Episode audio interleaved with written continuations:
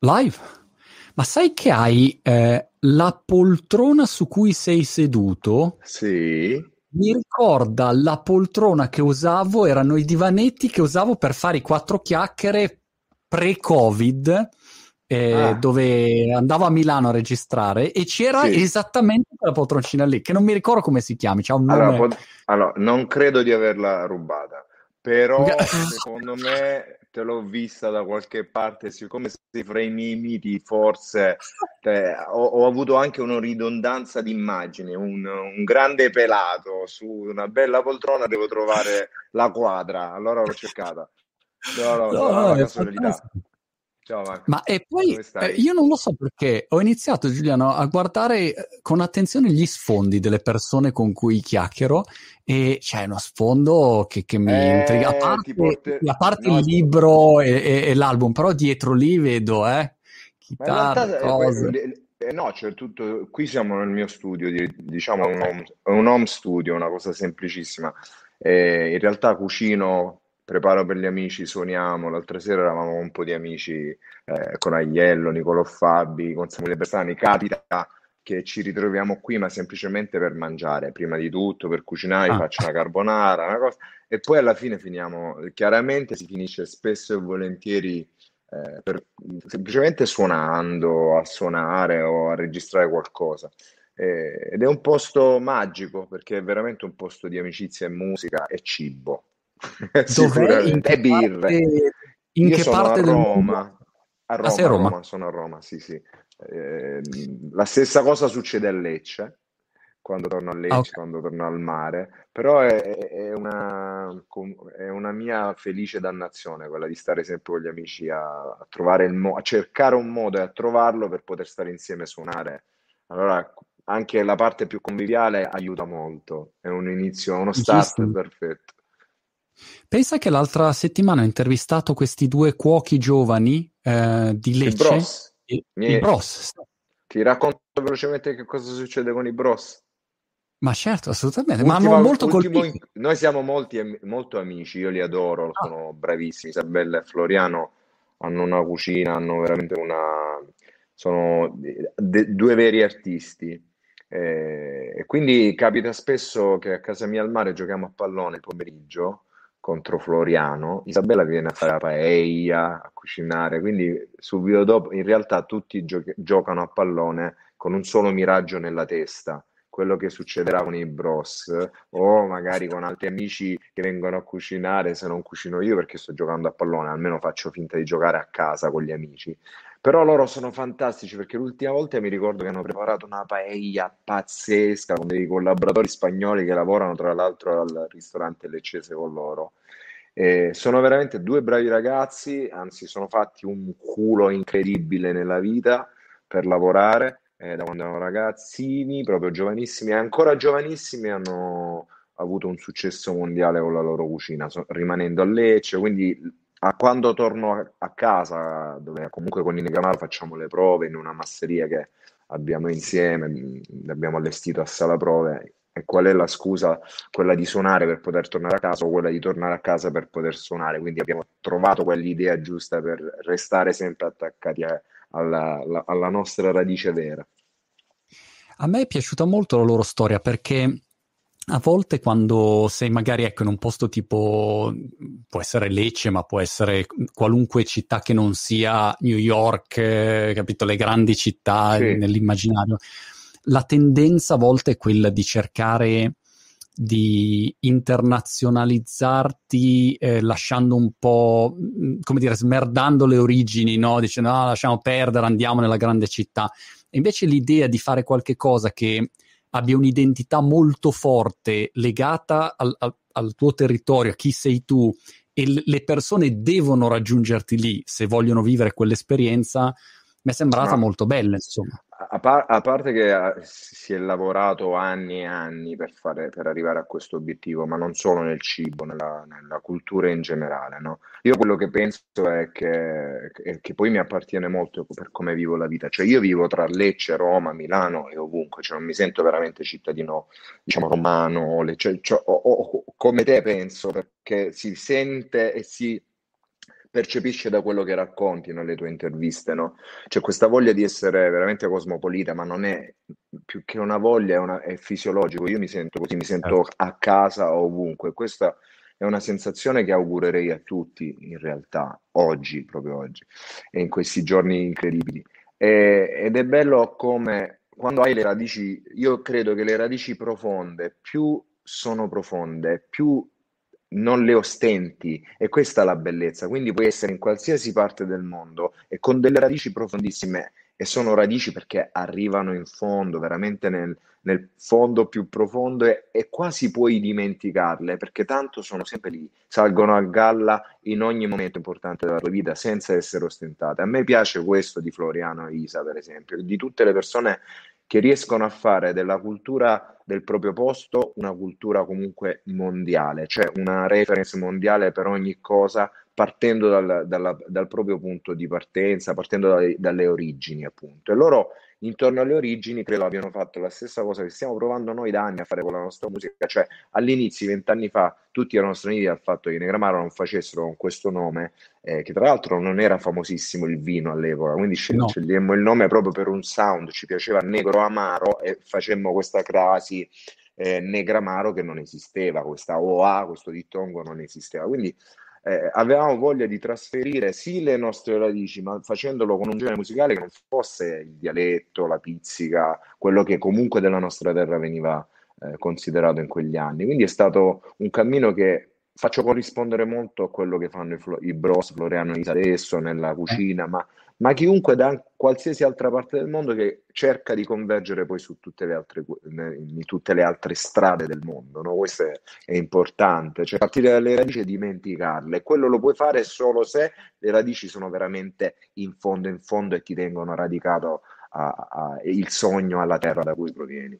Eh, è forse perché a volte uno pensa che per avere una risonanza con più persone possibile in un qualche modo si debba conformare. Invece, più diventi personale, cioè, più fai leva sulla tua storia personale, sulle tue Questo... radici, e più le persone risuonano con quel tipo di, di, di affinità. È una cosa del sì. genere.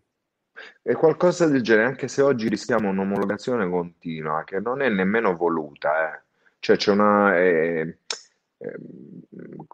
c'è quasi il rischio di essere veicolati da un gusto, anche se non si sta pensando a questa cosa, perché se stiamo così tante ore dietro ai social, che è una cosa comunque bellissima, è un collegamento con le persone continuo, quindi da questo punto di vista è un'evoluzione umana che non ha eguali. Però dall'altro lato c'è il rischio, senza volerlo e senza saperlo, di fare un po' quello che il web vuole, quello che il mondo vuole, e lo sai a un centimetro da te, a, a, a, basta toccare un tasto e tu sai veramente il mondo dove sta andando. Allora, qualche anno fa, fino a qualche anno fa, questo era un po' più difficile, allora compravi libri, studiavi, cercavi di andare in giro, viaggiavi tanto, o attraverso i libri anche viaggiavi. Per esempio, io con i libri ho viaggiato tanto, ho, trovato, ho cercato e ho trovato mille posti che mi sono piaciuti e maga- magari non ho ancora visto. Lo stesso fa il web, però c'è il rischio di questa omologazione semplicemente per il fatto che senza volerlo siamo eh, traghettati verso il gusto, ehm,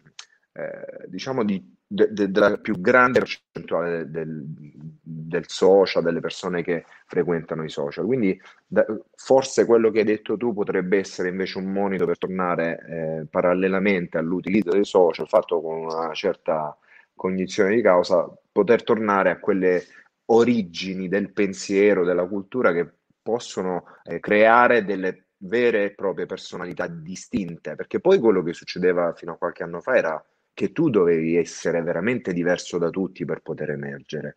Oggi un po' sta cambiando, devi essere un po' uguale al filone di successo e questo un po' mi dispiace perché secondo me invece c'è la possibilità, soprattutto in questo momento in Italia, di creare dei grandi autori, di creare, eh, far sì che ci sia uno sbocco per grandi autori, per grande, grandi personalità che proprio sono esattamente quelle, solo quelle in quella parte del, dell'universo e quindi poi eh, trasferirle nel mondo con, con, un grande orgoglio. Quello mi piacerebbe tanto che accanto a questa grande evoluzione dei social si potesse guardare, come hai detto tu, all'origine in questa maniera.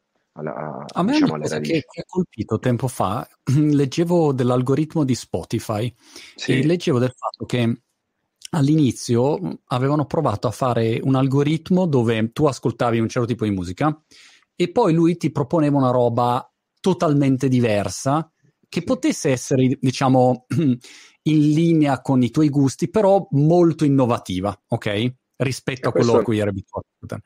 E poi hanno abbandonato eh, l'algoritmo perché in sostanza la gente non vuole, hanno detto che la gente vuole roba nuova e quindi ti propongono più o meno quello che ti piace, no? Un po' come eh, Netflix. Sì, non credo sia soltanto, eh, non sia soltanto non credo sia soltanto Spotify, è proprio l'algoritmo poi in genere da Facebook a tutti gli altri. E quindi dopo un po' tu continui a essere sempre a ascoltarti più o meno la stessa roba, a guardare più o meno le stesse cose e, e invece se tu vuoi anche aprire un po' di orizzonti, eh, io ti devo far sentire anche roba diversa, vedere cose diverse.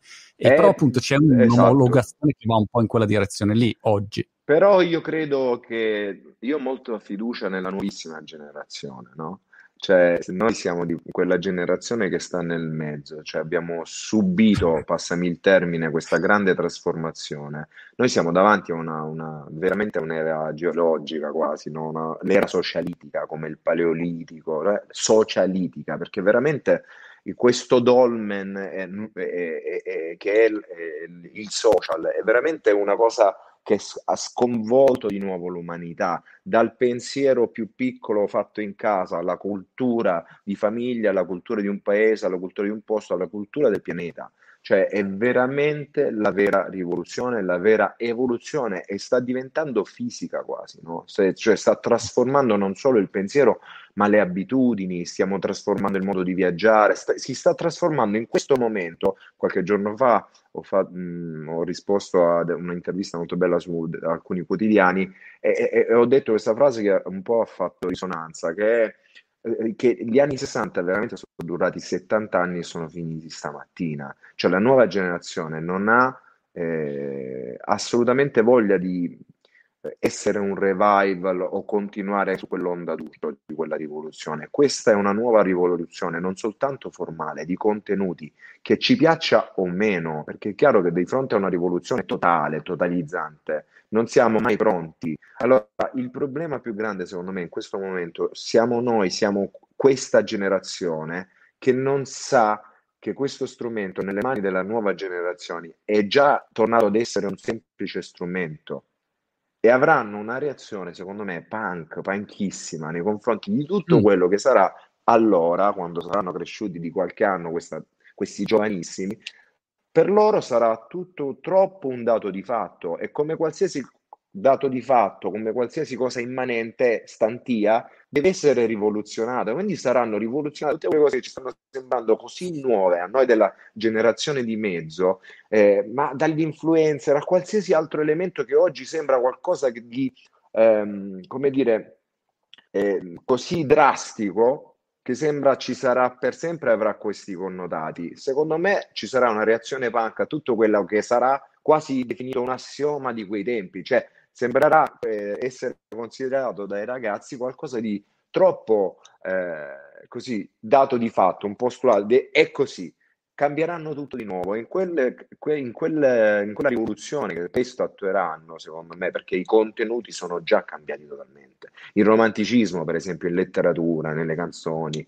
Eh, ho appena scritto un romanzo, è il secondo, Renaudi, e mi sono proprio accorto di come anch'io eh, ho cambiato pelle in questi anni, di come stia cambiando eh, la sostanza dei giorni, la sostanza della cultura e quindi anche la forma. Invece fino all'altro giorno che ancora c'erano gli anni 60 e l'onda d'urto, e quella, come dire, si rientrava sempre in quello che era mm. già stato, eh, che era già esploso negli anni 60. Eravamo tutti un po' corollari, questi sono proprio nuovi, nuovissimi e io sono felice di, di assistere a questo cambiamento e con la band come Negranaro alla fine hai la possibilità tra virgolette, di essere al passo coi tempi, perché quello che abbiamo cercato di fare, quello che cerca di fare una band, a differenza per esempio magari di un artista solista che ha un altro tipo di percorso, è di essere sempre al passo, di cercare sempre la strada nuova con coerenza. E allora la coerenza forse mh, può essere eh, così eh, annoverata fra le radici di cui parlavamo prima. La coerenza fa parte di quelle radici di cui parliamo. Intanto, mentre ci prendono per il culo in chat sul fatto che ci siamo messi d'accordo sulla pettinatura, eh, ti segnalo che... oh, non c'è persona che non mi dica la parola capelli senza esatto. ridere.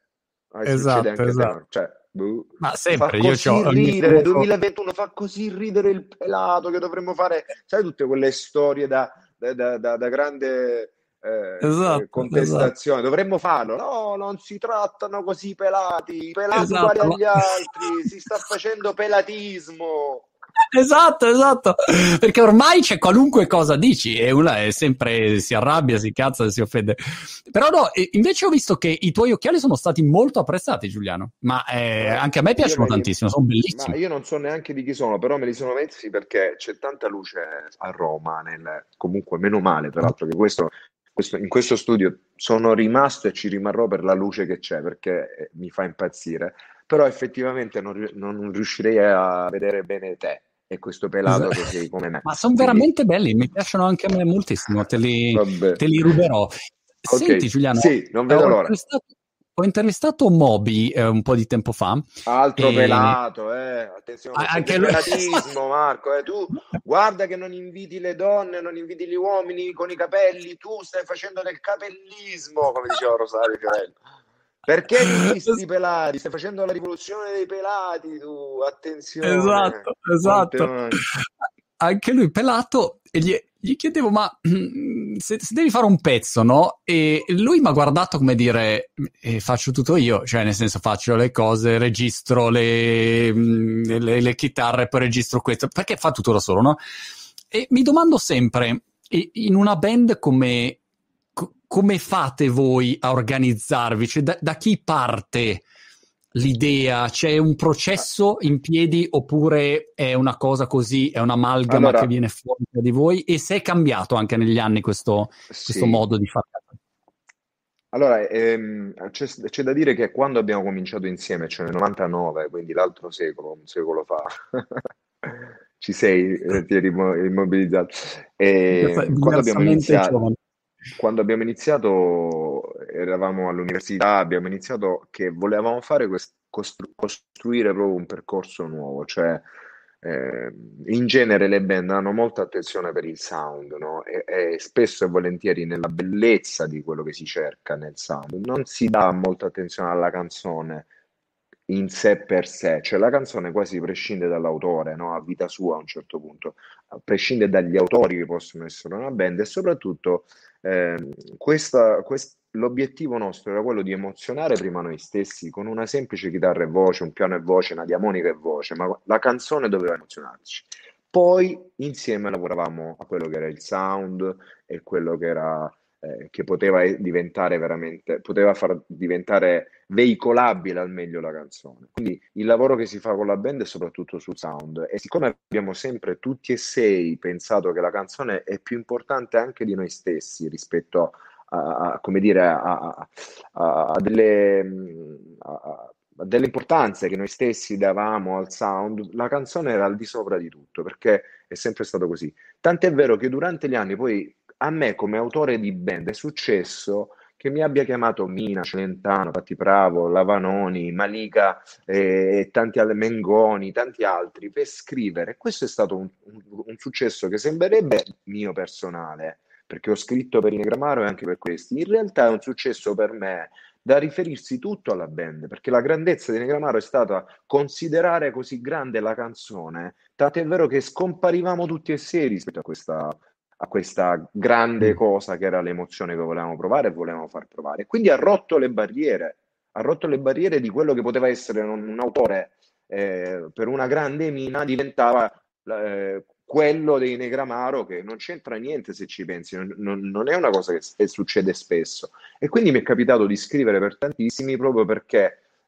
grandi sono stati i Negramaro a decidere già dal primo giorno del 99 insieme in quel giorno fatidico hanno detto noi dobbiamo fare musica che emozioni. Quindi per adesso sono arrivate canzoni spesso e volentieri da me che ahimè mi scrivo addosso come fosse... Eh, mi scrivo così tanto che mi capita e tanto e, e, scrivo per gli altri. Però, come nelle produzioni, per esempio, con Andro, eh, che ha cominciato da pianoforte, adesso è diventato un grande producer, non solo di Negramaro, ma per tanti altri progetti. Con Andro, su Contatto, sull'ultimo disco, abbiamo lavorato dopo Amore che torni, che è stato il penultimo, abbiamo iniziato a lavorare in un'altra maniera, usando proprio lo studio come un settimo elemento, lo studio che è il suo studio di registrazione, dove finalmente siamo arrivati ad avere uno studio un po' tutto nostro, dove fare veramente delle esperienze incredibili. Ed Andro è stato bravissimo nel seguirci e nel coordinarci. Quindi c'è Ma sempre un'evoluzione. Ah. Ma cosa fai per scrivere? Cioè, è una roba quotidiana dove ti segni degli appunti, no, ti, ti no. cantichi qualcosa, ti... come funziona? Allora, ca- ehm, ho, ho, notato questo. Allora, se sono in treno, se sono in treno e se, so- se, ho le gambe costrette a stare sedute, scrivo romanzi. Ah. Come in questo caso, cioè sia lo spacciatore di carne che il tempo di un lento le ho scritto moltissimo in treno. Quindi mi sono ah. accorto che laddove sono costretto a stare immobile, penso e scrivo tanto. Invece le canzoni spesso sono nate, in mom- in, in, soprattutto le più grandi canzoni, mentre tutto scorre per dirti, è nata nel tram, eh, da, il 16 che andava da Viale Umbria, da via Ennio, dove abitavo da mia zia Antonella, ero piccolo, avevo 20 anni, non c'aveva una lira, dovevo dormire da qualche parte, e mia zia Antonella ci faceva dormire a tua professoressa di matematica, trapiantata dal sud a Milano, e anche un cugino Andrea poverini all'inizio ci ospitavano tutti lì, tutti e sei. Cioè tu immagini tutti... questa povera zia che doveva ospitare tutti e sei pazzi come eravamo. Però Ma dove dormivate? Dei... Per terra con i, no, tipo i sacchi aperti? per cui tutti insieme, ah. tre, tre tipo. Eh, però eh, in uno di questi tragitti disperati eh, che, in cui sembrava infinita Milano, mi sembrava New York, sembrava irraggiungibile, anzi un pensiero che facevo spesso è ma come cazzo farò a portare la musica nostra in questa città dove non siamo assolutamente annoverati fra gli umani, non esistevamo, potevamo attra- passare attraverso le, le, mura, le vetrine, non, non esistevamo, credo non, ci, non fosse un momento incredibile. Eh, sul 16 che andava da Via Ennio, da Viale Umbria al Duomo, io scrissi mentre tutto scorre con Andro che era di fronte e mi sentiva un po' fo- folletto che gridava questa parte. Sparami addosso il bersaglio mancato. Era arrivata la parte rap sul 16. Insomma, in pochi minuti, in una manciata di minuti, solo tre minuti. Con la vecchietta, per... con la vecchietta sul, sul 16 sì, che sì, sì, sì, ma cioè, e, e, se lo ricordano bene gli altri, perché comunque fu un momento in cui io siamo scesi al Duomo, ho detto, ho scritto una, mi sentivo un, di aver scritto una cosa fortissima. Quindi subito è stata condivisa sotto, sotto i, i, i, come dire, scesi, appena scesi dalla scaletta del tram, già avevamo condiviso la canzone fra di noi. Però le canzoni credo che nascano sempre così per quanto mi riguarda, in una manciata di minuti.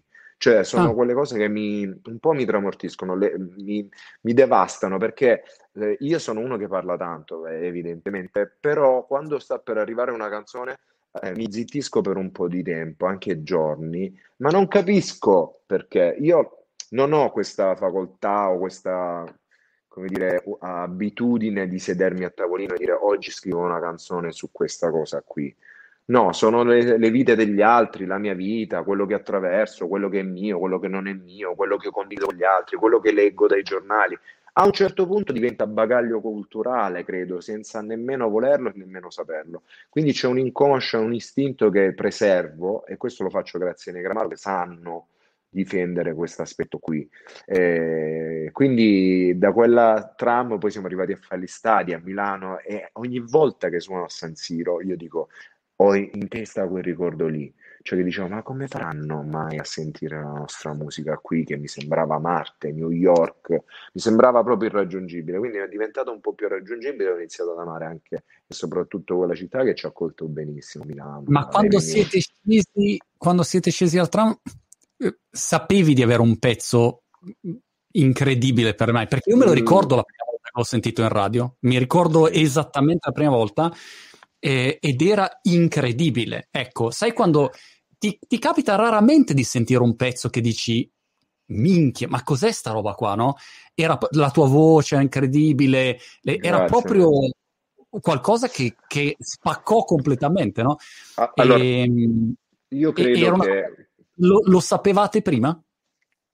No, mai.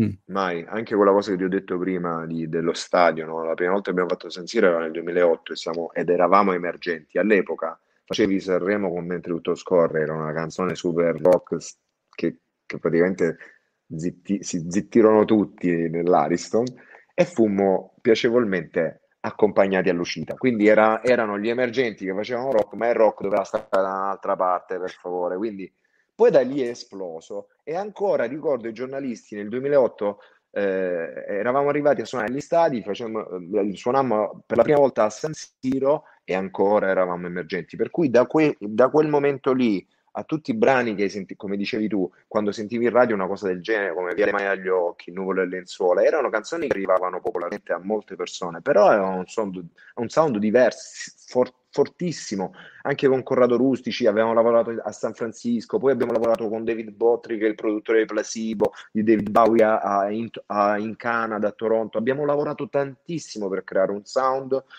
coerente con la band e con quello che c'era nel mondo e soprattutto coerente anche con i testi che scrivevamo, che c'erano mentre tutto scorre era comunque chitarra e voce quella grande canzone. Però all'uscita del tram, come in qualsiasi momento abbiamo condiviso prima, non è che abbiamo mai pensato un giorno faremo San Siro, un giorno questa diventerà un successo.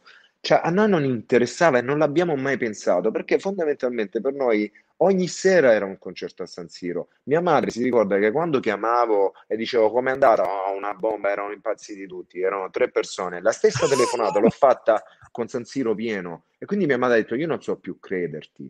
Hai capito che cos'è che sto dicendo? Cioè che l'entusiasmo che avevamo per quello che facevamo bastava Bastava, cioè non era importante l'hype, non era importante quello di cui ci si nutre oggi, l'hype, no? L'hype è una cosa, è un mostro a sette teste, è il nuovo mostro marino che è uscito non si sa da dove.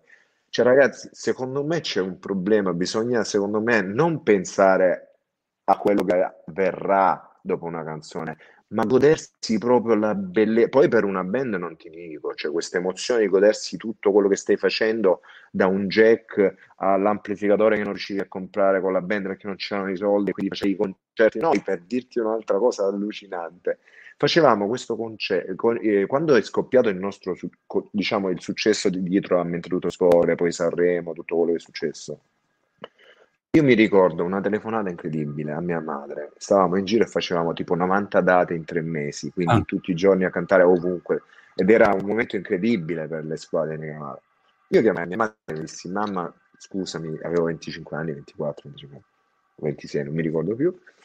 Mi servono un po' di soldi che li ho finiti, tipo mi serviva 300 euro perché ma siete la band numero uno esatto. in Italia, state spaccando il culo, state, ro- state ovunque, mi stai chiedendo dei soldi, sai perché? Perché tutto, eravamo abituati e se...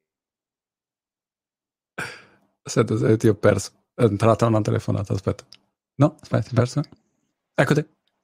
Ci, ci siamo? Eh, sì. Mi vedi? Non... Ecco, oh, scusatemi. Uh, la, Dici, ho sbagliato, non ho messo... Euro? Sì, mia madre... Eh, Era tua mamma che ti ha chiamato? Possi- adesso sì, ci credi? Va bene, poi ne parliamo anche di questo. Ci credi? Mi disse, ma insomma, eh, io risposi, mamma, eh, stiamo andando avanti per come facevamo. E cioè noi come facevamo? Raccoglievamo tutti i soldi che guadagnavamo con la band per poter, poter portare avanti una band che si autososteneva.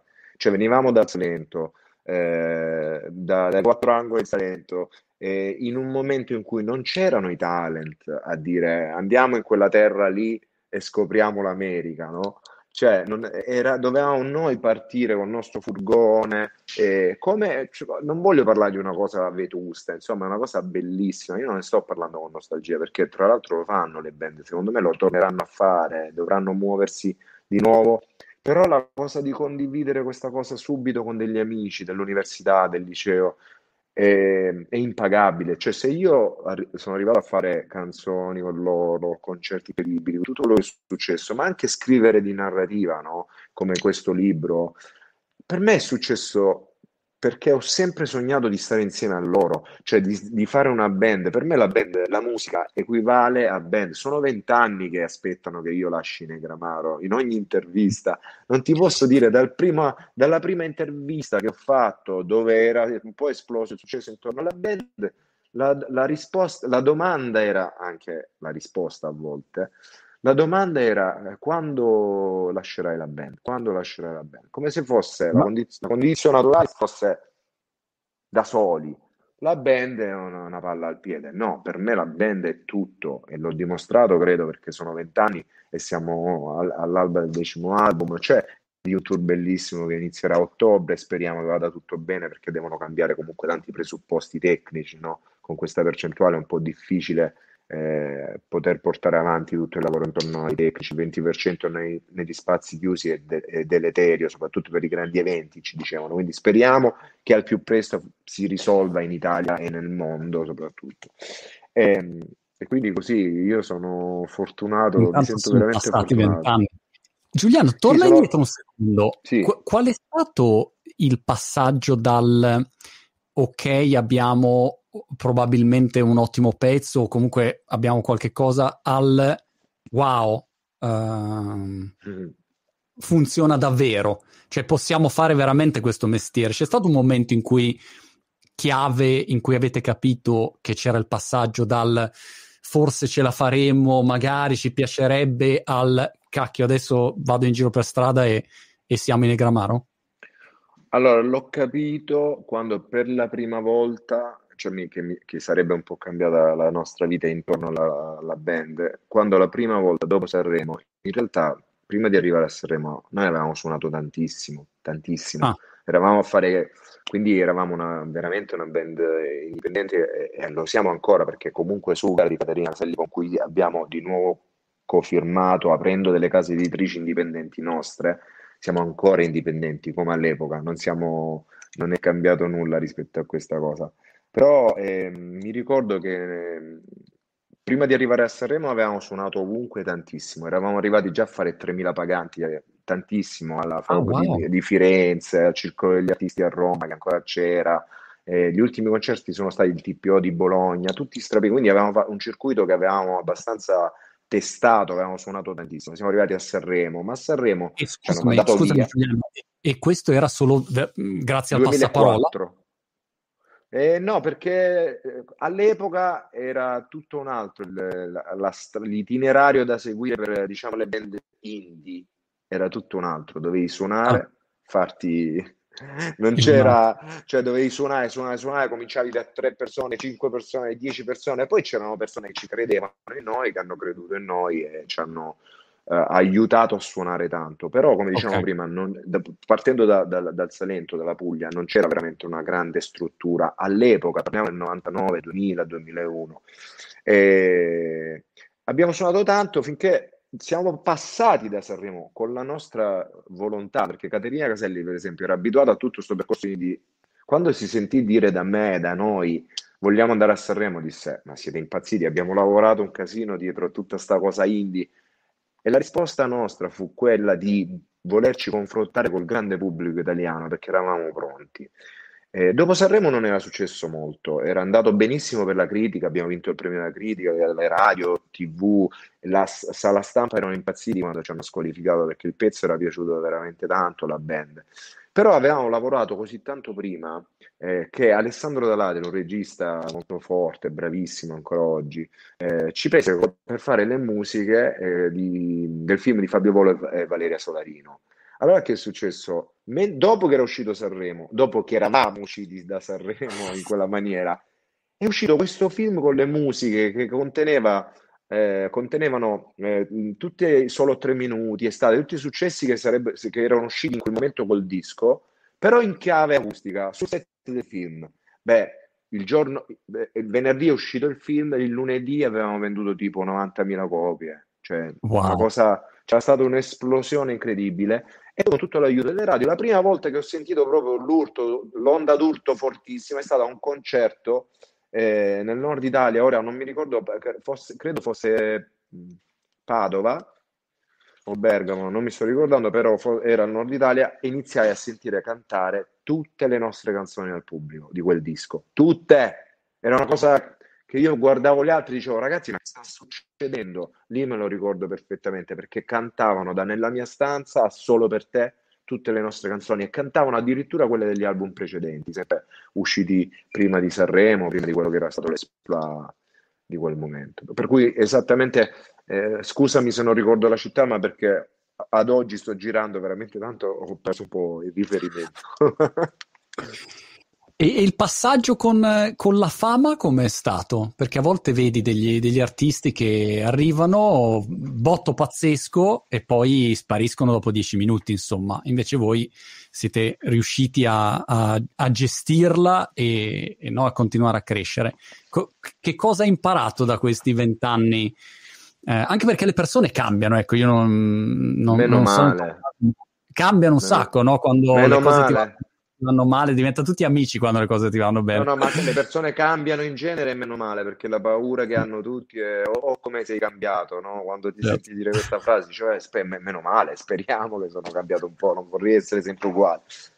No, allora, c'è da dire che questo, io nella mia vita privata non ho cambiato molto, no? Nel senso proprio sono, sono stato attento anche con Ilaria, con i Negramaro. Cioè, la fortuna più grande in quel passaggio è stare con una band perché soprattutto una band di amici che hanno cominciato insieme sempre quei sei, cioè io, Andrea, Pupillo, Danilo, Ermanno e Lele, siamo noi sei dall'inizio. Che cosa succede? Tu vuoi andare a fare un concerto pure sulla Luna, ma poi quando torni nel furgone ti ritrovi la tua storia immediatamente seduta sul, accanto a te, a parlare quella parolina in dialetto che ti riporta immediatamente a casa, ti riporta immediatamente. Un po' lo, mh, cerco di, di, trovare un'immagine. L'immagine, secondo me, è sempre questa: cioè ti senti come se hai delle ali spiegate, ma sempre sporche di terra, cioè che ti ricorda sempre da dove vieni. Allora, questa cosa ti permette di non, di non subire quel momento, tra virgolette, di fama, quella fama lì,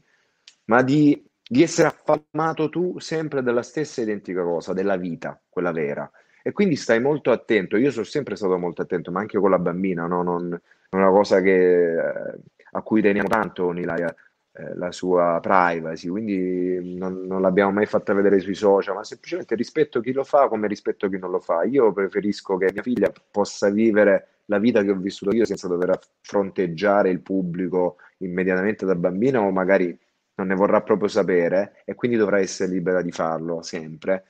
E dall'altro lato io credo che fare le cose normali come le hai sempre fatti, fatte ti permetta di farti vivere dalle persone in maniera identica, diciamo. Cioè, se io andavo a fare la spesa e continuo a fare la spesa tutti i giorni, cioè, ieri, stamattina sono andato a fare la spesa, ieri mi hanno visto in prima a, a, a Rai 1 in tre quarti d'ora di trasmissione supervista, no? Però le persone che mi vedono immediatamente a fare la spesa della verdura, a, a scegliere il cavolo o andare a, a, quelle persone non si sentono stupide, non ti affrontano nella maniera in cui tu potresti porgli, por, porre, porre a loro la tua fama. Cioè, se tu arrivi con sette persone intorno, se tu continui ad essere quello che eri ieri in televisione, è chiaro che c'è una coerenza in quello che ero ieri, quello che sono adesso e quello che sarò fra cinque minuti quando andrò da, con mia figlia al parco. Però se, se, non permetti a te stesso di viverti come eri sempre, eh, hai già fallito. Ma io quello che mi sono detto è, sempre, è stato sempre quello, questa, questa, questa roba qui, cioè se mai fossi veramente cambiato dentro, in quello in cui ho creduto, in quello in cui credo, sicuramente avrei, avrei, lasciato la musica, perché la musica è soltanto un veicolo di quello che è l'emozione che voglio portare alle persone, ma prima di tutto voglio portare a noi sei e prima di noi sei voglio vivere per me stesso, perché è, è qualcosa di impagabile, non, nessuno mi darà indietro l'emozione di scrivere una canzone quando sono da solo e ritrovarmi davanti a uno stadio insieme ai miei amici di sempre, insieme alla mia famiglia e sentirsi cantare da 60.000 bocche quello che tu hai scritto magari estremizziamo nel cesso di casa tua o sul terrazzo perché capita di scrivere ovunque ma tu immagina che vuol dire scrivere una canzone appena chiudo scrivo una canzone questa canzone sarà cantata da 400.000 persone in giro per l'Italia in tour. C'è una cosa che io non, non, so spiegare, non è semplicemente avere i capelli lunghi, gli occhi azzurri e non essere pelato e diventare un principe azzurro per gli altri, no? Co- cioè cambiare in quel senso, cioè che le persone potrebbero vederti addirittura bello. Quello succede, addirittura mi hanno visto bello, le hanno rinchiuse in ospedale, quelle che hanno detto questa cosa, però addirittura mi hanno visto bello e quello è quello che, questo è quello che dici tu, cioè il successo cambia a volte la prospettiva di chi ti guarda e anche di chi ha il successo. Fondamentalmente quest'ancora di salvezza è stata la band e la mia famiglia, tutta, dai miei fratelli che mi seguono. Per esempio il management di Negramaro sono i miei fratelli, Salvatore, Luigi, sono non solo studio legale ma sono management. Poi c'è Giuseppe che è un amico di famiglia e c'è Valerio che è il fratello del batterista. Sono, lavorano tutti insieme per noi. Quindi abbiamo creato una, diciamo una conduzione familiare no, del management, ma in realtà è la voglia è sempre stata quella di avere un punto di riferimento ben saldo in quello che è il nostro punto di inizio, cioè proprio qual è stato lo start, la, la verità, la passione, l'emozione, l'amicizia. Finché riusciamo a proteggerla ci siamo a, a, aiutati tutti, ci siamo sostenuti e questa è una cosa che io auguro al peggiore dei nemici. Cioè, io, io la band la auguro a, proprio a tutti, cioè vivere un momento in una band, perché oggi tra l'altro nel 2021 sembra, a parte Maneskin che, che hanno vinto, ci, ci, rende proprio felici questo pensiero, cioè il fatto che dopo in Negramaro no, o dopo tanto rock ci sia stato nell'Italia, finalmente da emergenti si passa ad avere una grande vittoria e un grande riconoscimento, non ci fa altro che essere felici e di gioire di questa cosa. Però eh, io ho letto di articoli di giornalisti, di bravi giornalisti che hanno detto le band sono finite oggi.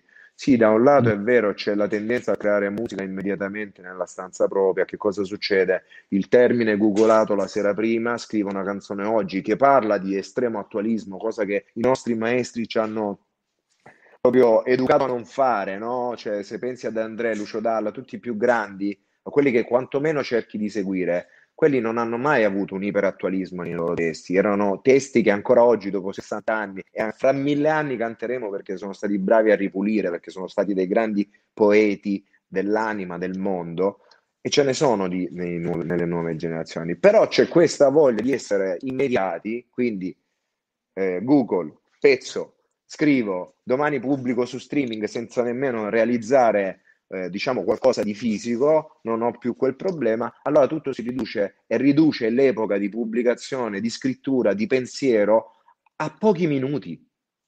E quindi mm. e, e riduce tutto spesso e volentieri alla solitudine della propria cameretta, che ahimè non fa proprio hype per me.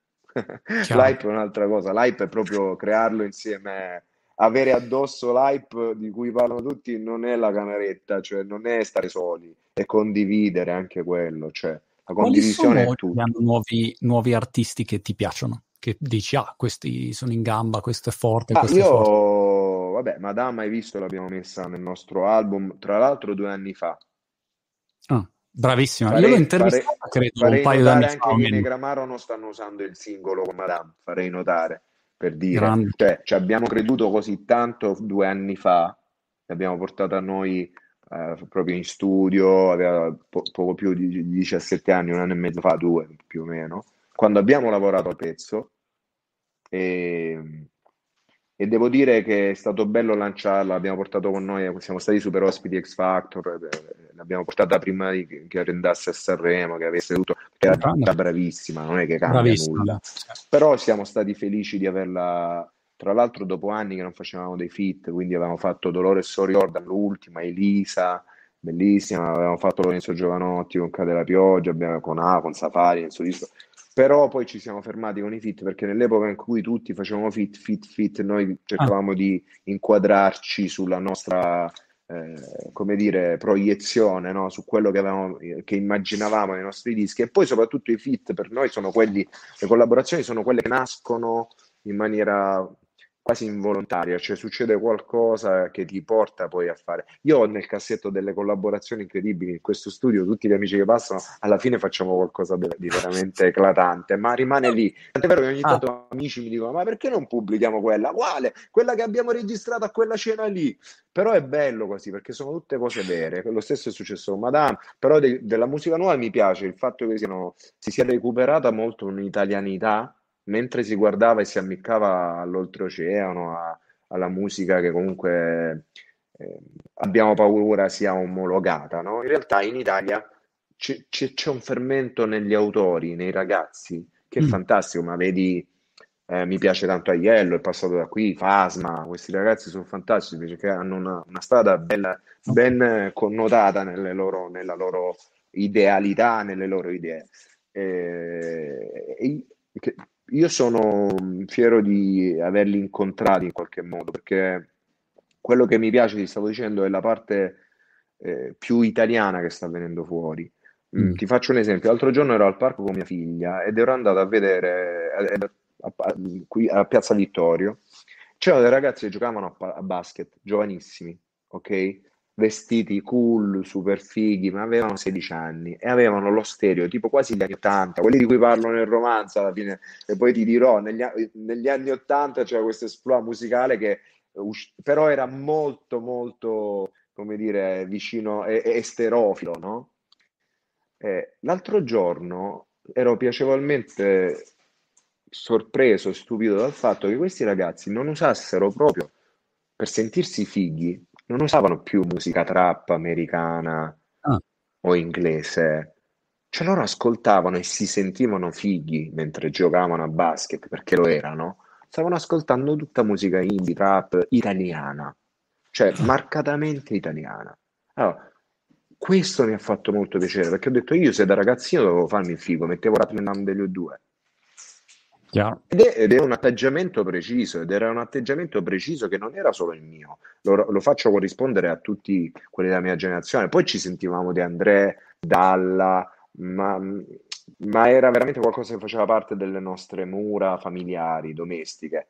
La musica che ci faceva diventare fighi a 16 anni era il Billy Idol, per esempio. Io, i Ramons i Ramos, ma pure Billy Idol, stavo dicendo, nel romanzo si apre tutto con questo lento che questi, du- che questi due protagonisti, Luca e Maria Giulia, eh, ballano nella, nella, primavera dell'84. Poi questo romanzo attraversa gli anni 90 e zero, la New York, l'America degli italiani all'estero che diventano da camerieri, riescono a raggiungere addirittura Miles Davis e poi c'è una parte finale. Però la musica è presentissima, però anche nel racconto di questo romanzo mi sono accorto di come sia cambiato l'approccio e stia cambiando l'approccio degli italiani, dei ragazzi italiani alla musica internazionale. C'è sempre una reference potente, ma il fatto che stia crescendo culturalmente l'italianità delle, dei testi è fantastica questa roba. Quindi mi auguro soltanto che vadano avanti oltre questo iperattualismo per cui ti, altro esempio ti potrei fare è come se noi ah. avessimo cantato tra nuvole, lenzuola e MySpace. Se io avessi messo la parola MySpace. ti prego, ti prego, falla così. Tra nuvole, lenzuola e MySpace. Questi ragazzi oggi fanno così, sono grandi autori, ma se io avessi messo nella canzone di Camaro Nuvole e lenzuola, che ancora oggi la senti in radio, ed è, parliamo di una canzone del 2005 per dirti, quindi sono già passati 16 anni, ok? Se avessi messo una parola così, sarei stato strafigo, forse, per il, momen- per il momento, ma la canzone l'avrei murata viva. Certo. Sarebbe rimasta a quell'epoca, a quell'anno, a quel giorno, a quel minuto. Tra l'altro MySpace ha fatto una bruttissima fine, Quindi, però aveva già dichiarato quello che sarebbe successo. Se solo le case discografiche si fossero accorte di quanto certo eh, era veramente innovativo Napster, tutto quel mondo lì. Eh, e, e, invece mi ricordo di tante lamentele proprio nel mondo della discografia, no, ma è un momento di crisi. Invece avrebbero avuto il loro Spotify, avrebbero avuto il loro Amazon Prime, avrebbero avuto tutti la loro piattaforma, la propria eti- ogni etichetta avrebbe avuto la sua piattaforma e sarebbe stato fantastico perché avresti trovato su quella piattaforma quei dischi gratuiti con lo streaming, tanto là si sta andando e là si andrà, anzi il fisico per come il CD dove aveva la fine dichiarata già nella bruttezza della fattezza proprio. È brutto il CD, meglio fare vinile e aria, streaming. Senti Giuliano, come si fa a... Um, te, te, la giro così. Ho sentito un pezzo di, di, una nota band l'altro giorno, mondiale, non dirò nome, anzi lo dico, i Coldplay. Ok, ho sentito un pezzo. lo stavo dicendo. Eh. E ho pensato, ok, a me piace il Coldplay, lui mi sta simpatico, e... però ho pensato, è, è un casino perché è, è, ovvio che quel pezzo è il Coldplay, ok? Suona come i Coldplay. Il problema è che da un lato una band così probabilmente deve fare un pezzo che suona e che, che la gente dice, ah, vedi i Coldplay, no? Mi ricorda i Coldplay. Dall'altro lato, però, se non ti stacchi e lo fai un po' diverso, dopo un po' dici, vabbè, ma più o meno è, è, è una roba cosa, che... Però, tutto, no? a favore di questa grande band, Monti. Ah. Secondo me c'è da dire una cosa, che tutto quello che stanno facendo i ragazzi, le nuove generazioni, loro hanno fatto negli ultimi vent'anni, certo.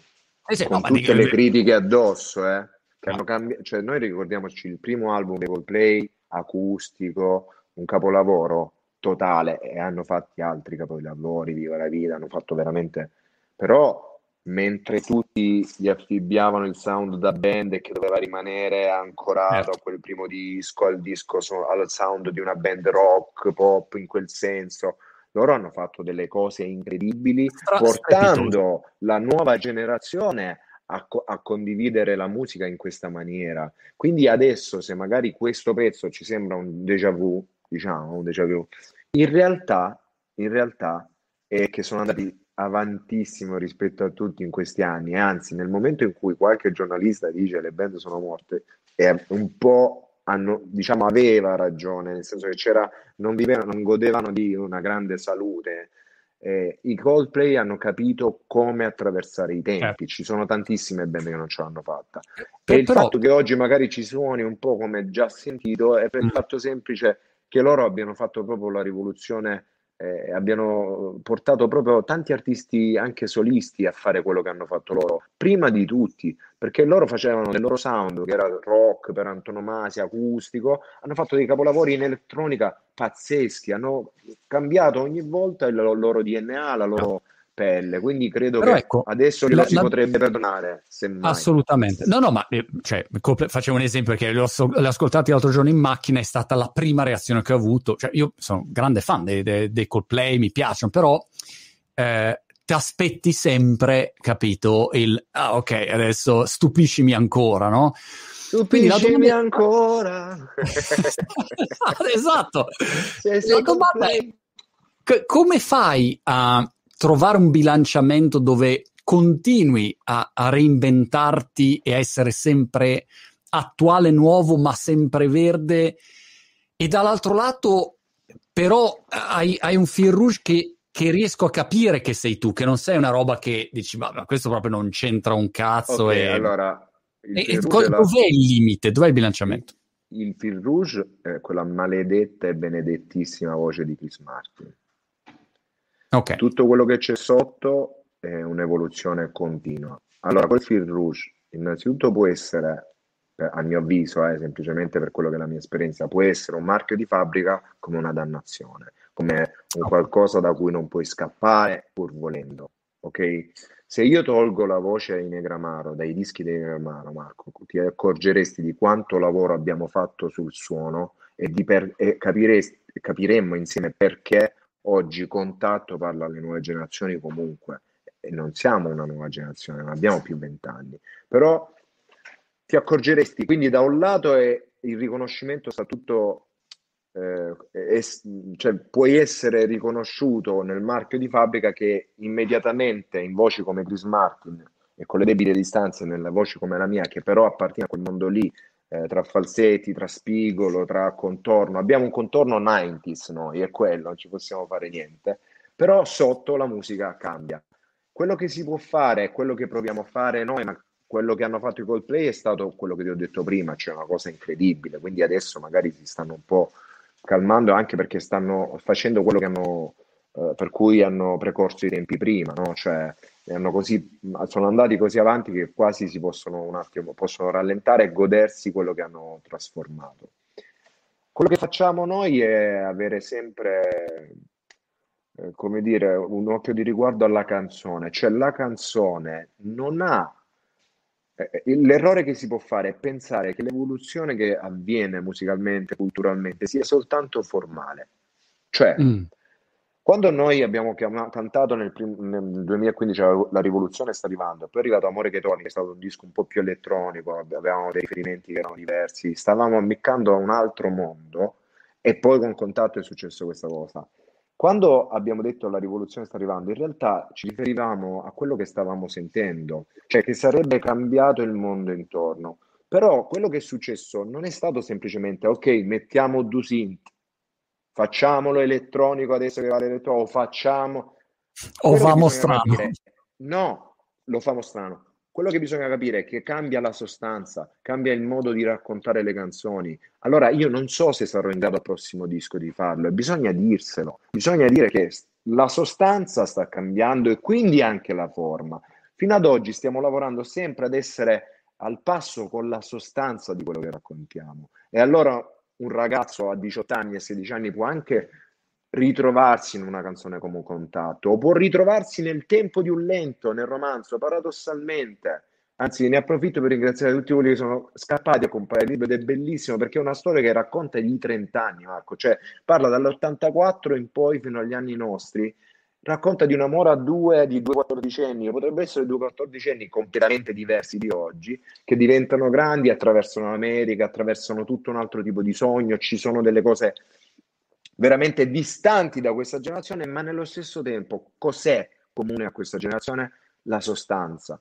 Per quello ci si ritrova. Per quello non c'è bisogno di dire, come non avevo bisogno di dire all'epoca MySpace, spero che i nuovi, che sono bravissimi come autori, hanno un romanticismo nuovo, il romanticismo sta cambiando non nella forma, è la sostanza di quello che dicono i ragazzi che sta cambiando. Quindi bisogna essere al passo ed essere consapevoli che non stai cambiando vestito, ma la carne la pelle. Non è un vestito la musica. Se noi ci crediamo dall'inizio, perché per noi non è un vestito, è semplicemente quello che abbiamo da dire. Finché ce l'abbiamo da dire, finché siamo in grado di, di dirlo, finché c'è qualcuno dall'altra parte che riceve il messaggio, vuol dire che siamo stati attenti a farlo ricevere e quindi siamo stati attenti a non dire semplicemente solo per te convinco le stelle a disegnare nel cielo infinito qualcosa che somiglia a te. Canzone che ha travalicato i, i tempi no, per noi ed è stato un onore. Però se dovessi scrivere solo per te oggi, non la scriverei così. Ma non è che metterei una parola alla moda, sicuramente sarei un uomo diverso. E, e quindi perché non è cambiata la forma, ma la sostanza. In, chat continuano a dire, da, quando, da 57 minuti continuano a dire che è una voce incredibile, ed è vero, è una voce pazzesca, ma Grazie. non per me, almeno io Grazie. parlo, non capisco niente di musica, e, è proprio una voce che eh, quando tu inizi a cantare me, mi vibra, capito? Inizio a vibrare così, non so che cazzo Grazie, è, è proprio la frequenza che hai. E c- come hai lavorato sulla tua voce negli anni? Hai studiato? Non so cosa si studia? C- come, no, come hai lavorato? È, è, un qualche cosa che, che è tuo, è molto, come dire, la verità, fai una nota e sei tu. Ti dico la verità più biega del mondo, cioè, ah. allora, cioè, però, è la più vera. È la più vera. Eh, quando ho, ho, scritto la prima canzone per Inegamaro, si chiama Essenza, io suonavo con loro, ma suonavo la chitarra, io sono un chitarrista autodidatta. Ah. Non ho mai studiato canto se non verso la fine, dopo un'operazione che ho subito, per fare 5 minuti di recupero dopo un concerto e prima di un concerto. Quindi non, non, non sono uno studioso di, né di voce né di, di, di altro. Diciamo che su, proprio sul campo, per strada, sui concerti ho imparato a suonare e le cose le conosco bene adesso, lo so, eh so per certo quello che sto facendo e lo devo tutto alla strada, ai concerti, a migliaia di concerti che abbiamo fatto.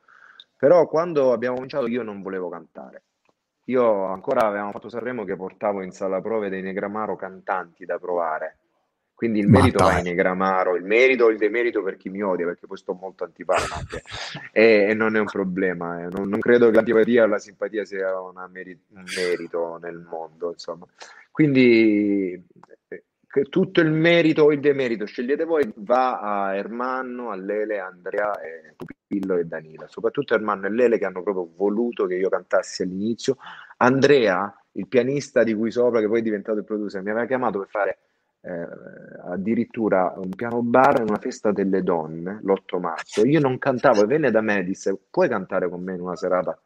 Dice, ma io non sono un cantante. No, ma ti ho sentito suonare con quel gruppo e cantavi e facevi le doppie voci a un pezzo di Radiohead. Secondo, tu eri, più, eri pazzesco. Insomma, da lì abbiamo cominciato a fare un piano bar allucinante dove facevamo Radiohead, quindi un piano bar che uno non si aspettava perché si aspettava il pezzo del momento, noi facevamo i Cure, cioè facevamo tutto suonato. Andrea suonava la tastiera senza basi, faceva tutto lui, pianoforti, batterie. E poi insomma Ermanno, Lele e tutti gli altri mi hanno, hanno, deciso loro per me. Io non avrei mai cantato, io volevo suonare chitarra e basta, quindi avremmo salvato l'Italia da una voce come la mia.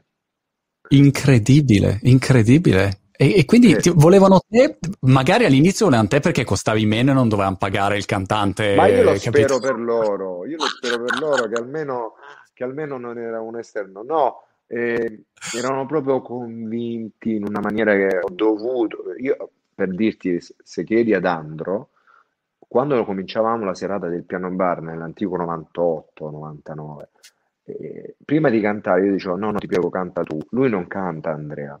Eh, lo costringevo ad aprire le, le danze perché sennò non riuscivo. Mi spaventavo. Io alla chitarra potevo fare tutto. Facevo, vabbè, ma io studiavo eh, Made in Japan di Purple, suonavo con le mie prime band, da, la mia pre- prima band si chiamava Shangri-La per dirtela tutta, no? E suonavamo i Deep Purple, tutto Made in Japan, io sapevo tutti gli assoli di Richie Blackmore, sapevo le Zeppelin tutti, poi ero passato ai Depeche Mode, poi ero passato, uh, poi ero passato dal momento terribile ultra chitarristico e basta, cioè quello per cui mi ero, ah. avevo imparato eh, Malmsteen, Steve Vai, e poi tutto ad un tratto, dopo che ho imparato la chitarra elettrica in quella maniera, è successa una cosa nella mia vita. Ho visto al primo maggio i Radiohead cantare Fake Plastic Trees.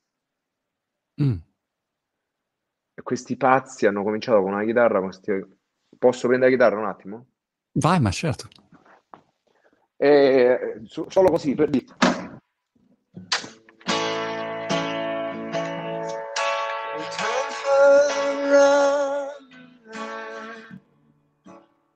Questo passaggio mi ha ucciso. Mi ha, mi ha speso. La ah. semplicità ah. con cui arrivavano i Radiohead, eh, la, la, rivoluzione, poi l'hanno fatta. Fondamentalmente tutti hanno cominciato a essere un po' Radiohead, dagli interpreti solisti alle band. Però quella volta io ho deciso che avrei voluto inseguire il sogno di una veramente di una band, cioè che avevo lasciato da parte tutti i tecnicismi, diciamo, li avevo messi da parte come le radici di cui parlavamo all'inizio, no? Li ho messi proprio in profondità senza ostentarli. Però ti posso assicurare, posso fare tapping, posso fare di tutto sulla chitarra, ma non li faccio in concerto, faccio quello che più mi fa esprimere semplicemente e raggiungere le persone per quello che è più semplice da comprendere. Poi mi capita di suonare il jazz e vado con Paolo Fresu, con Raffaele Casarano, con Mirko Signorile. Abbiamo fatto dei festival in, in giro per mm. l'Europa con, con Fresu, cioè pazzesco. E suono la chitarra, non canto nemmeno. Eh. Mi prendo la mia Gibson semiacustica e suono la chitarra. Cioè faccio, e quello che chiedo è una birra come compenso. Lascio il cachet a, alla band perché diciamo i cachet li prendo da più seri e più giustamente abbiamo dimensioni diverse. Quindi laddove vado a suonare scherzo con loro e, e dico sempre a, a Raffaele Casarano, a Mirko, io voglio solo la birra, quindi la parte mia prendetela voi in più. Senti, all'estero, ehm, come dire, la possibilità di andare worldwide con... Ma in con, realtà oggi c'è già, con mm. streaming abbiamo un resoconto continuo eh, da tutto il mondo ed è incredibile, dici ma com'è possibile che quegli utenti lì in Cina ascoltino Negramaro, in Giappone, in America? E, il worldwide è cambiato oggi, non c'è più un tipo di promozione come nello slot di tempo che c'è stato, credo, negli anni 90 per alcuni cantanti italiani, no? a cui hanno aperto le, le porte e poi immediatamente il mondo le ha di nuovo richiuse. Eh, mm. Però il worldwide è cambiato nel senso che attraverso lo streaming anche quello è tutto un altro. Cioè, noi abbiamo fatto un tour in Europa e vogliamo tornarci al più presto appena si risolve. perché abbiamo fatto un tour in Europa dopo San Siro nel 2000, se non sbaglio era nel 2008, immediatamente dopo San Siro, che è stato bellissimo, in sleeping bus, ci siamo fatti la, tutte le città più belle d'Europa, nei, club dove suonavano poi tutti questi grandi artisti, no? Quindi vedevamo il nostro manifesto Radiohead e poi di fianco il nostro, cioè stavamo andando in tilt, Smashing, smashing Pumpkins, cioè non è, non è possibile. E, però è successo, quindi ed era all'epoca tutto un altro worldwide, cioè era difficile da sostenere, no? Oggi è, mi chiamano amici dalla metropolitana a Londra che c'è, ti è mai successo dei Negramala? Dico, ma come cioè, per quale motivo? Oppure da New York ogni tanto ho avuto telefonate di amici, ma guarda, in questa, in questa fermata c'è un pezzo, e c'era il pezzo di Negramaro X. Eh, poi c'è stato, è stato anche molto bello nell'ultimo periodo quello che è successo con i War Republic, no? Con i War Republic, mm. tra l'altro, hanno una storia incredibile, cioè eh? sono sei come noi. Lui è un autore da band e scrive anche per altri come, come me. E ci siamo incontrati dove? Guarda il Worldwide, sul social. Cioè, quando io l'anno mm. scorso, in quell'anno, in quest'anno Terribilis, ho dovuto eh, così, ho, non ho dovuto, ho voluto suonare al balcone, ma non per me, non per le persone, non ero lì per un pubblico, ero proprio per rubare le emozioni a quelli che stavano cantando quel giorno in cui hanno detto alle 18 si canterà. Quando ho sentito cantare fuori sembrava proprio eh, l'acqua nel deserto, sono uscito con la chitarra e, e Ilaria ha ripreso tutto, però io stavo cantando con gli altri come in un falò. Invece qualche giorno, qualche ora dopo era uscito Giuliano San Giorgio Negramaro, canta, e articoli anche sul New York Times, sul New Yorker, incredibilmente per me, perché io dicevo, è strano, sono stato un egoista, non ho cantato per gli altri, ma poi perché dovevo pensare in questo momento di essere chissà chi e cantare per qualcuno? Volevo stare in mezzo alla strada con loro. Questa cosa invece è stata considerata da, eh, da Ryan Tedder, One Republic e da tutto il mondo anche, questo è un World Wild vero e proprio. In quel momento mi hanno scritto tutto il mondo e Ryan mi scrisse, mi fece i complimenti, mi scri- fece un post dedicato a questo momento incredibile. Io provai a contattarlo per fare un, in quei giorni con Diodato, con Nicolò Fabio, avevamo fatto delle Instagram song semplicemente per alliet- allietare un po' le persone, per passare il tempo anche noi. Volevo chiedergli, facciamo una canzone su Instagram, tutti e due. E lui mi fece una telefonata eh, in cui mi disse, guarda, Eliano, fermati, ti devo, ancora non l'avevo chiesto, ti devo chiedere una cosa, facciamo un duetto per l'Europa con i One Republic su questo brano? Io non ci capì più niente, chiaramente, perché era nato così e poi è stato fatto, abbiamo fatto il video insieme, è, è, è stato una delle versioni mondiali che meglio è andata nel mondo per il One Republic, perché è stato bellissimo proprio come è nata la cosa, no? E quindi il Worldwide come fare a dirti come si parla di Worldwide? Non, non è solo pubblicare, ci sono le pubblicazioni, ma poi pubblichiamo anche su streaming di altri paesi, quindi Oggi è tutto cambiato, bisogna solo avere la volontà di andare a raggi- di raggiungere il mondo. Quindi la volontà e la possibilità. Quindi l'unica possibilità che ci vogliamo concedere è di fare il tour in Europa, nel mondo, appena possibile. In effetti, se pensavo nel wow, abbiamo già parlato un'ora, adesso ti lascio andare, ma la cosa incredibile. Per me è un piacere, che... eh, grazie. Ma no, ma eh, parlerei ore con te, mi, mi ispiri miliardi di, di spunti. La, la, la, parte di pensa alla cinematografia. Tu hai delle sì. serie adesso televisive, cioè Dark in tedesco, eh, Gomorra, hai delle serie che sono in lingua originale che oggi vengono viste in tutto il mondo, mentre prima sì. non era così. Eh, eh infatti è cambiato anche il cinema. E quindi probabilmente sulla musica anche l'idea prima era no, devi cantare in inglese, ma adesso forse anche sta cambiando questo scenario proprio per come si sta muovendo il mondo, ecco, quindi può essere interessante. Ma, ma sì, anche, anche, perché c'è un punto di riferimento che non è più soltanto la radio se ti passa o meno, cioè se ci sono degli artisti italiani che hanno uno streaming incredibile che rispetto a l'artista internazionale non ha quei numeri, quindi un americano prende a confronto ed è curioso. C'è anche da dire questo nei numeri eh. grossi, no? Magari in Italia sono numeri compulsivi da tastiera, cioè da, da, da, perché è una cosa che è cambiata completamente, non implica eh, andare a comprare un disco, sceglierlo e dire ok, verso investo nella tua musica. C'è una semplicità nell'utilizzo del mezzo che aiuta molto ad avere degli streaming che a volte sono cento volte più grandi del più grande artista che tu hai amato nel mondo, ma questo non vuol dire che ci sia un confronto necessariamente eh, a vantaggio di uno o dell'altro, no? Però c'è la grande possibilità di ehm, azzerare il deficit linguistico in questo modo. Cioè, dici, i numeri possono azzerare questo gap? A questo punto sì, perché se X mm. che abbiamo amato tutti nel mondo è ancora pubblica nel mondo, nelle radio del mondo, fa i concerti nel mondo, ha 10, 50 milioni di streaming e Y in Italia, solo in Italia, ha uno streaming di 200 milioni. Quello è una reference, è una reference per il mondo. Quindi certo.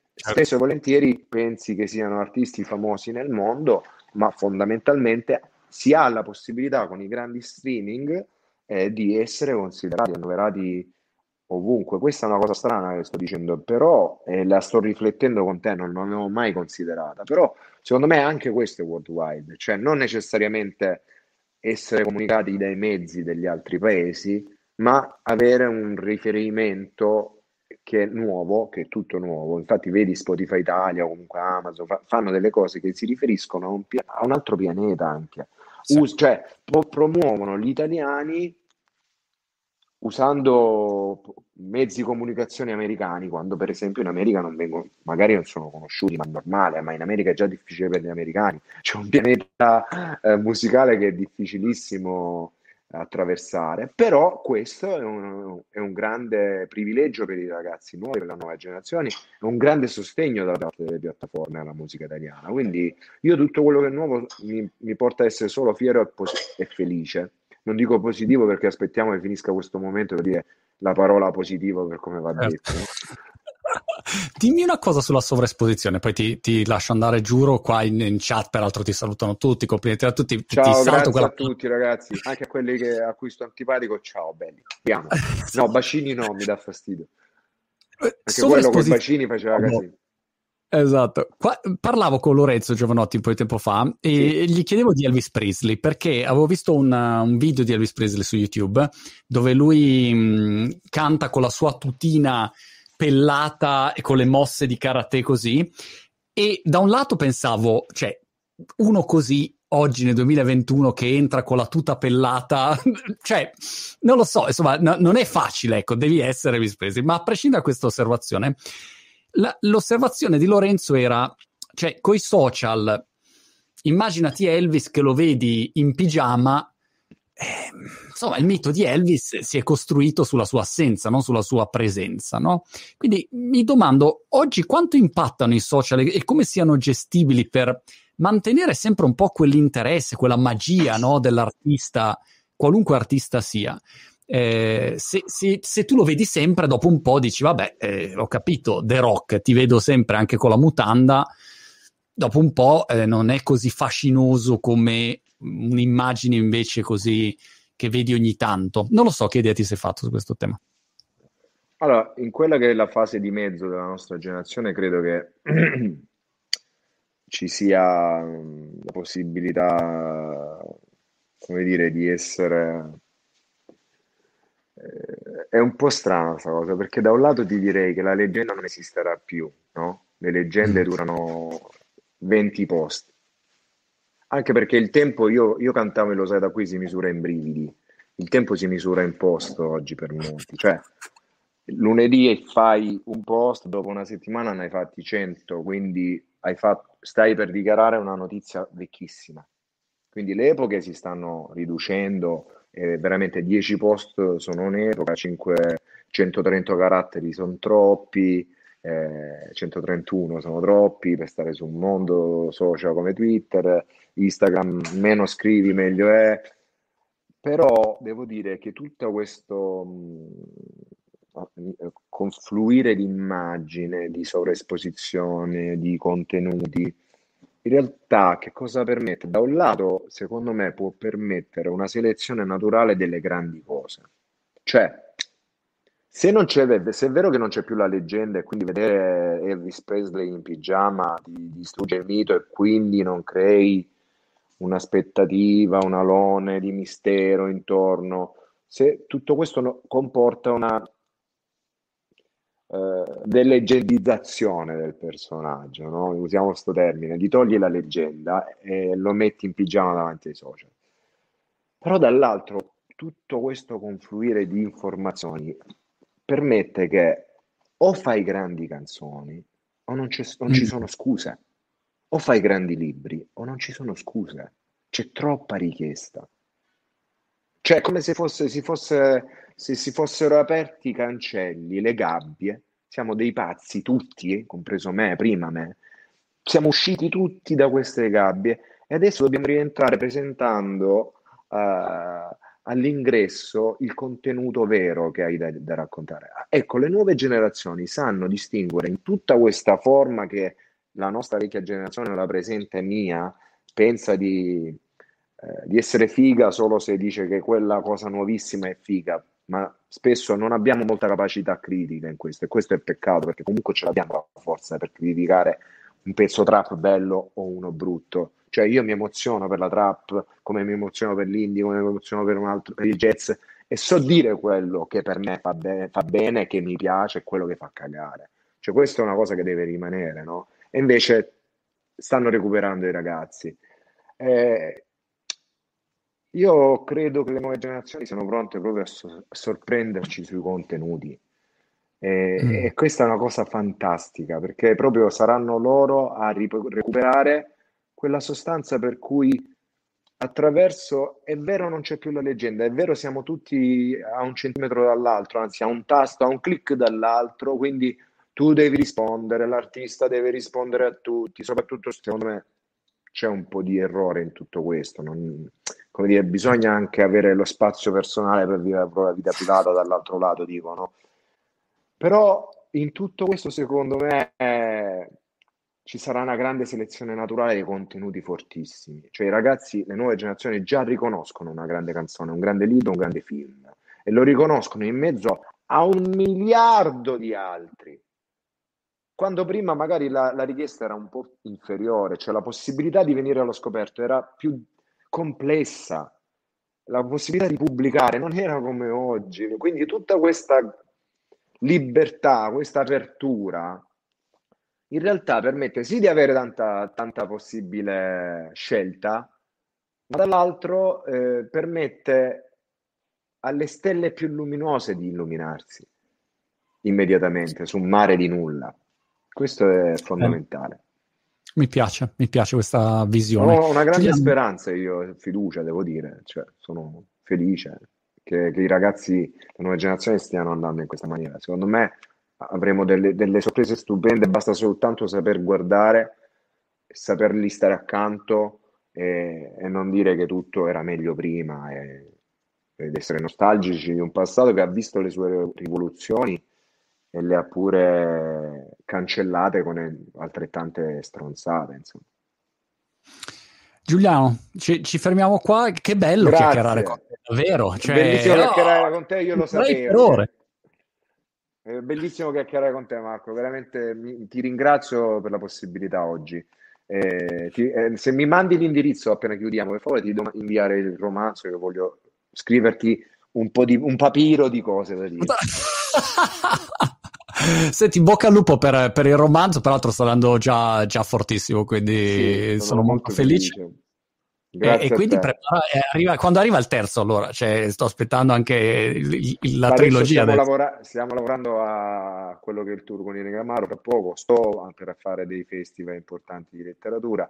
Eh, il tempo di un lento mi, mi, mi, sta dando indietro un'energia incredibile perché con lo spacciato di carne avevo dovuto rompere diciamo, gli schemi proprio della, prevedibili no? del, del, fatto che eh, ci fosse una così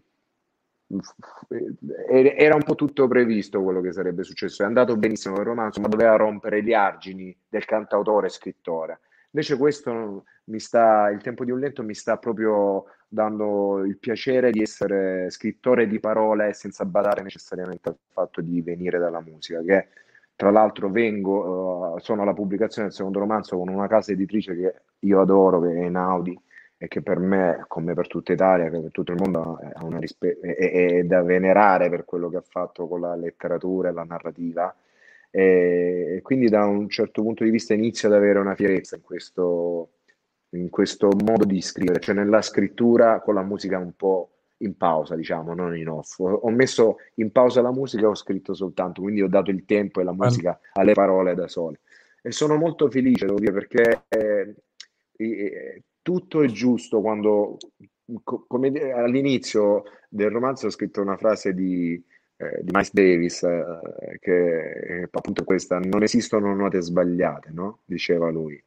Cioè, se tu sei onesto con te stesso e corretto con gli amici, con le persone che ti stanno accanto, e se, soprattutto sei corretto con te stesso, sei veramente dici la verità a te stesso da sempre, tu vuoi raggiungere solo quella verità, allora credi che sia tutto giusto quello che hai fatto. Dallo spacciato di carne al tempo di un lento a quel terzo, il quarto che magari arriveranno, spero, eh, ti sembra tutto giusto perché è semplicemente dettato da quello che hai dentro. Come l'ha riassunta bene su Twitch Sabri254, la tua scrittura è un dono, Giuliano. E quindi insomma, questo è, è, è, è vero, è vero. La tua scrittura la Ai poster la tua sentenza. Così rimaniamo leggenda almeno sui poster. Esatto. Giuliano, in bocca al lupo per tutto. Crepi, ci vediamo. In bocca al lupo anche a te. Ciao, ma non ne hai bisogno. Ciao, ciao a tutti. Ciao, ciao grazie. Vi voglio